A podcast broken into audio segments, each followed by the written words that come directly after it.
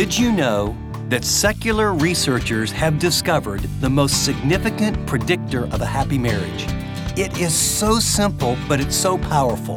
And today, my friend Doug Fields is going to share what that is. Stay with me.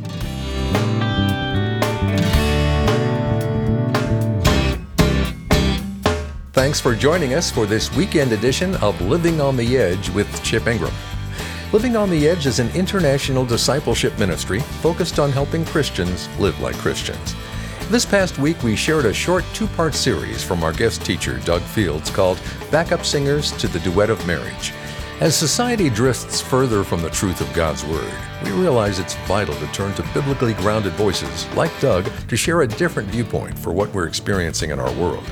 Doug is a well known author and speaker with over four decades of experience ministering to youth.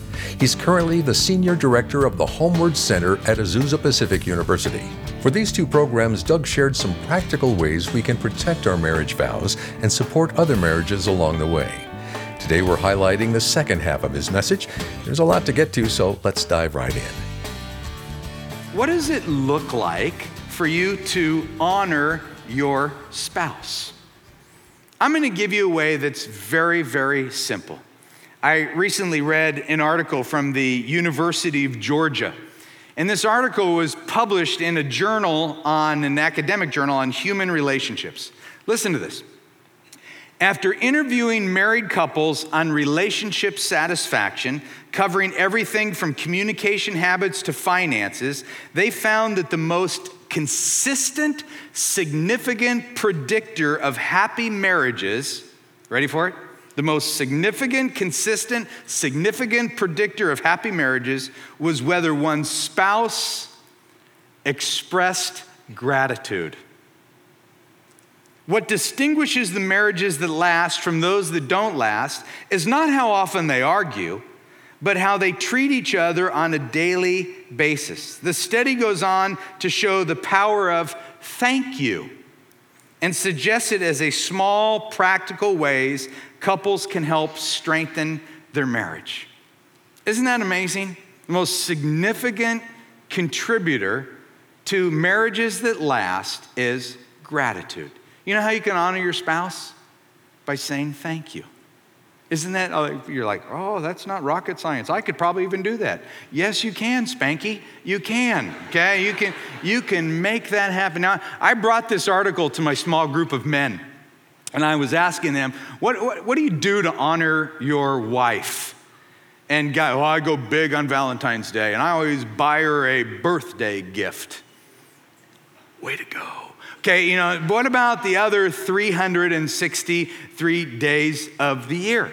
Okay, that's what it means to honor, to express, express gratitude with one another. So the first song, marriage needs to be honored by all. You understand that one? You with me? We go to the second song. Second song that I want you to sing is a powerful duet is marriage needs to be enjoyed.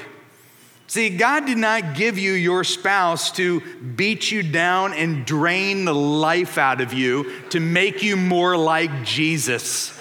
All right?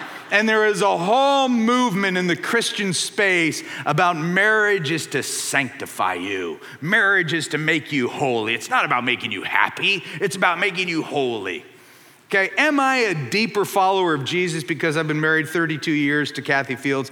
Absolutely. Has it made me holier, a better man? Yes.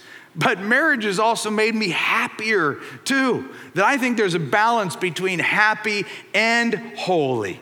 And in the book of Ecclesiastes, in the Old Testament, as we, we look at the wisdom literature, it talks about how to avoid a meaningless life and take advantage of living. Look at this verse, Ecclesiastes chapter 9. It says, Go eat your food with gladness and drink your wine with a joyful heart, for it is now what God favors what you do. Read the next five words with me. Enjoy life with your wife. Enjoy life with your wife, whom you love all the days of this meaningless life that God has given you under the sun. Isn't that a great verse? I love, I love God's word. I really do. But, I, but that word meaningless, meaningless can actually be translated as fleeting, fleeting, meaning life is moving by. It's going by so quickly. So enjoy time with your wife. Men, you don't have to choose between a wife or a life that you can have both at the same time. You can enjoy life with your wife. God has given you a spouse not to grind the life out of you, but to help you live life holy and, and happy. If marriage needs to be enjoyed all, how do you enjoy your marriage? Let me give you one practical tip that all social science points to, and it's this date one another. Date one another. I mean, that's what we do before we get married. And then they get married, and what happens? People get married like, you know, we did all this stuff and then we get married like, you know, and, and, and, and we, we miss it. Life gets in the way. We don't enjoy each other as much. Now, you know, when you go out to a restaurant tonight and you look at couples, they're like sitting next, you know, sitting across from each other, looking at their phones. It's like they're enduring one another, listening to each other chew their meal. I mean, that is, that's not life. when Kathy and I, 32 years ago, got premarital counseling, before we got married, which is a great advice for anybody, I remember two things the marriage counselor said. First, he said, sex starts in the morning. Okay? I was 19 years old. I was like, awesome. I love that. I love that. I was writing that. I don't even need to write that down. All right? This is a 19 year old starts in the morning into the afternoon. I've heard about that, you know, and into the woo. And then what he explained to me is no, it starts in the morning on how you treat her, which that wasn't as exciting. But uh, the, the second thing that he said, he says, if you want to win in marriage, date your wife. Continue to do what you've done in the past. Why do we stop? I think most of us in here, we don't understand the power of dating. Or we say people have all kinds of excuses. I don't have any ideas. I don't know what to do. Keyword Pinterest. Pinterest, all right? A lot of ideas on Pinterest, all right? Seriously, I kind of sad to admit that I know that. Uh, my wife caught me on the computer looking at Pinterest, and uh, you just go, you know put in date ideas, and just thousands show up. It's it's awesome. But what my marriage counselor said 32 years ago, just out of his gut, out of his intuition. Now, fast forward today, there is all kinds of empirical evidence that dating leads to enjoyment. There's the National Marriage Project out of the University of Virginia suggests dating leads to increased marital satisfaction and suggested five benefits from the research. One, dating keeps lines of communication open. Two, dating allows couples to shatter routines and get out of a rut. Three, dating models commitment to their children. Four, dating relieves stress. And five, dating rediscovers passion and sparks sexual intimacy. Some of you just woke up. But without, here's what happens in all marriages without an intentional plan to date, a marriage will begin to drift. You're listening to Living on the Edge with Chip Ingram, and our guest teacher today is Doug Fields. Living on the Edge is a discipleship ministry dedicated to helping Christians really live like Christians. After the teaching, Chip will be with us to share some additional thoughts. Now, here's Doug Fields with the rest of his talk. All right, there's a third song that I want to ask you to sing. Not only does marriage need to be honored by all and need to be enjoyed by all, is marriage needs to be prioritized. Now, this point is going to bother some of you the ones that's going to bother those of you who put your parenting over your marriage. The Bible teaches that your marriage is to be the primary relationship, not the parent child relationship. In Genesis chapter 2, right in the beginning, right? The beginning of the scriptures, here's what it says. That is why a man leaves his father and mother and is united to his wife, and they become one flesh. If you look in the New Testament, Jesus quotes the Old Testament. In Matthew chapter 19 and Mark chapter 10, you see Jesus saying this same thing. That word united, they're united to his wife. That word united is another word for, for intercourse. That two become one and they are united in God's eyes. Men and women, you are not one with your child. Your child is eventually to leave. Bye bye, bye bye, you graduated, go out of the house, you know, that type of thing. I mean, you love them deeply, but you are not one with them. And in today's culture, a lot of homes are experiencing what I would call a kid centric home or a child centric home, where the child is the center of everything. And mom and dad make the entire life around the child. And then eventually, when the child is older, the child doesn't want to leave, hence, no longer getting married at 22 but 28. Child doesn't want to leave, and the parents don't want the child to leave. In order to prioritize your marriage, it means you put your marriage before your kids. You put your marriage before your kids. And as a matter of fact, those of you who are a little bit on the younger side, if you do that, your empty nesting years will be amazing. Now, don't get me wrong, I love being a parent. But Kathy and I, we were wise enough to anticipate the empty nesting years. And empty nesting is joyous. Here's what's frightening. What's frightening in today's marriage, again, we're talking about strong families in a broken world. What's frightening for couples of kid centric marriages Will you even have a marriage when the children leave? Researchers out of Bowling Green University write this in, in 1990, so do the math, when was that, 27 years ago, 1990, one in 10 individuals who divorced were 50 years or older. 27 years later, that number jumped to more than one in 3.6. There's a phenomenon now in our culture called the graying of divorce. Graying, G R E Y, gray hair, meaning older people are getting divorced. Why? Because helicopter parents who made their whole life about their kids, when the kids were finally gone, there was, there was nothing left of their marriage. You put your marriage before your kids. That's the priority. That's God's design for marriage. I can hear your pushback. Some of you are like, well, maybe you just don't like your kids as much as I like my kids. That's not true. Okay? You can't prove that.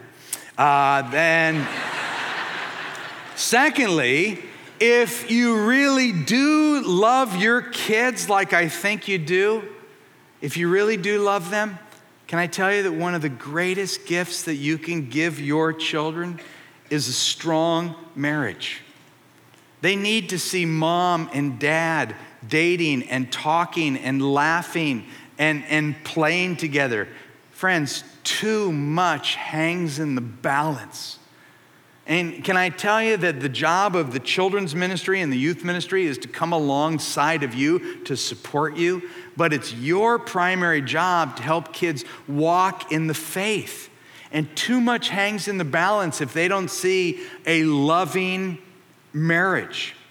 The Journal for a Scientific Study of Religion says children of divorced Christian parents are more than twice as likely to leave the church. It's fascinating to me. It's an alarming statistic. 60% of children of divorce walk away from the faith. Why? I think it's because maybe mom and dad promoted God's love, but apparently God's love wasn't strong enough to keep them together, and the hypocrisy was just too great. I mean, studies are just still coming out on this. Just a, a, few months ago in the Washington Post, there was a headline that said, How decades of divorce have helped erode the faith.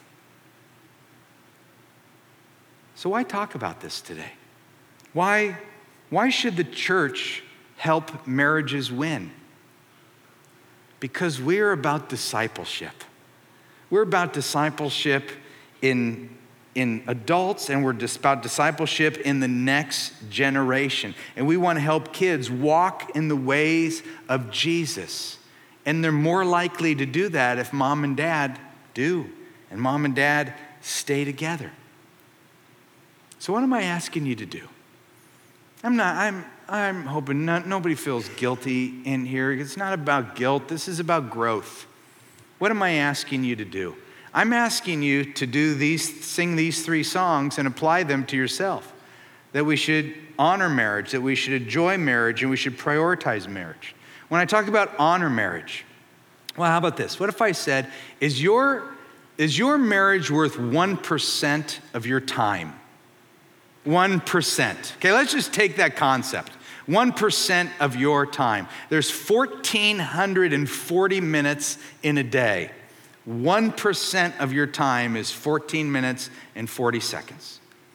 Okay? Not sitting next to each other and watching TV, but 14, four, round it up, 15 minutes a day, knee to knee, eye to eye, expressing gratitude for one another, talking about what, you, what is honorable about that person. That would change your marriage. That's what it means to honor your marriage. I'm just 15 minutes a day. Start somewhere. Maybe it's only one minute a day, but start there. That's what it means to honor your marriage. Then to enjoy your marriage, I talked about dating. What's 1% of your week? Well, do the math out. 1% of your week is an hour and 40 minutes. That's a date. An hour and 40 minutes is, is, is a date. And to date, to date, I would say to date weekly, an hour and 40 minutes. What do we do with the kids? Duct tape. Always, you know, always works. Okay, and then it's uh, to prioritize your marriage. Prioritize your marriage means to, to stop the kid centric homes. As a matter of fact, the first time you leave on a date, your child might cry, but guess what? They're going to get used to it. And they're going to grow up in an environment where they understand that mom and dad are modeling something to them that will last them for a, a lifetime. It actually will create a confidence and a security in them as, as children. And some of you are struggling, and I, and I get it. You've never ever had anybody singing those songs to you. And I want to encourage this church to become that type of church that is about strong families in a broken world that we lift up marriage. We talk highly about marriage. When you change the church, you change the community. When you change the community, you change the culture. Before we go on today, I want to take a moment right now and talk to you about what Doug just shared. The foundation of human society is God's design, a man and a woman coming together. And then it's a man and a woman coming together that make a family. And a family, absolutely, that design, that group of people, that small group, that authentic community, uh, that unique positioning of what a man brings to relationship, what a woman brings to relationship.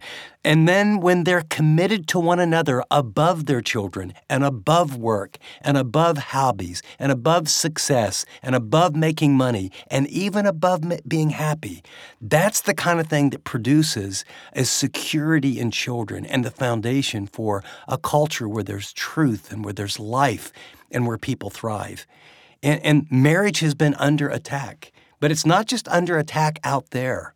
Uh, the percentage of fellow believers that just kind of wink and say, you know, God probably understands and we're living together. Or the percentage of believers who, you know, this is really hard.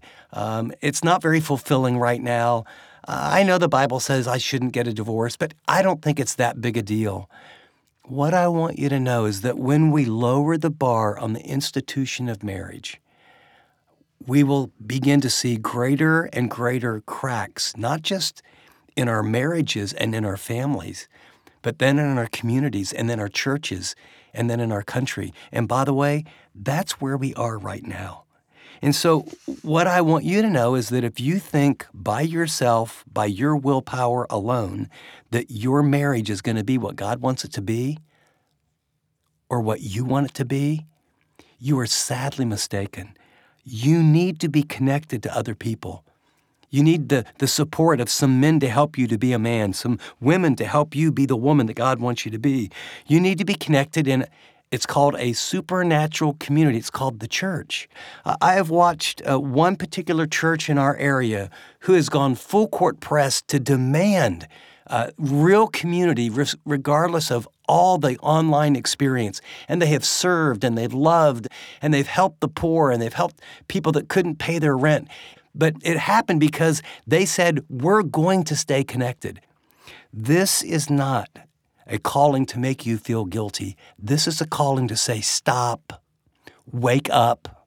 When you are drifting, when you are being deceived, when you don't have people around you, you're in trouble and I'm in trouble. I want you to pause right now and I want you to say, Lord, will you show me what I need to do to get connected with other believers, to strengthen me as a man, to strengthen me as a woman, to strengthen our marriage, to be the person you want me to be. In Jesus' name, amen. That's a really meaningful challenge, Chip, to wrap up our short series, Backup Singers to the Duet of Marriage, from our guest teacher, Doug Fields. And let me say here at Living on the Edge, we really believe in the importance and power of community. And one of the best ways we can encourage that is by providing small group resources. Go to livingontheedge.org and click on the store button to learn more. Whether you want to build a stronger marriage, better understand God's character, or biblically respond to our changing culture, we have something for you. Again, to learn more about any of our small group studies, go to livingontheedge.org and click the Store button, or call us at 888 333 6003. Let us help you build some life changing community today. Well, Chip's still with me in studio. And Chip, before we go, Doug talked a lot about the pressures on marriages and families today. As you travel around the world, are those the issues people are most concerned about? Absolutely, Dave. It doesn't matter where I speak or whom I'm with, it's the family, it's communication, and it's relationships. Now, here's the thing there's a lot that goes into building a strong family, great communication, and and doing that for different groups is certainly a challenge. But that's why we're committed to continuing to teach the Bible regularly, practically, and relevantly. We're committed to develop group resources and online courses that help people personally apply the truth to their life. And we're committed to having fun with families and creating tools that allow families to get together and enjoy one another and share their hearts. Each one of those has their place. And here's what I would ask you Would you be willing to help us create these and then get them in the hands of families all across America? It takes resources. And I'm so grateful for those of you that pray and partner with us financially. And I want to thank you first. And second, if you don't partner with us financially now, would you consider partnering financially and helping us do what families desperately need? Thanks so much for praying about it and then doing whatever God shows you to do. Well, as Chip said, if you're already supporting us financially, we appreciate you. With your help, Living on the Edge is ministering to more people than ever before. But if you're benefiting from this ministry and haven't taken that step yet, now would be a great time to join us. To send a gift or to become a monthly partner, visit livingontheedge.org or the Chip Ingram app and tap the donate button. Or if it's easier, text the word donate to 74141. That's donate to 74141. Well, just before we close, would you stop for a minute and pray for living on the edge today? We've never seen a greater need for God's truth to go out than right now. And by God's grace, Living on the Edge has been able to provide encouragement, teaching, and personal discipleship resources to more people than ever before. So thank you to those who support us in prayer. God is doing amazing things. You've been listening to a selected program that we wanted to share from this past week. To hear more of Doug's series, Backup Singers to the Duet of Marriage, go to livingontheedge.org or the Chip Ingram app. Until next time, I'm Dave Drury saying thanks for listening to this weekend edition of Living on the Edge.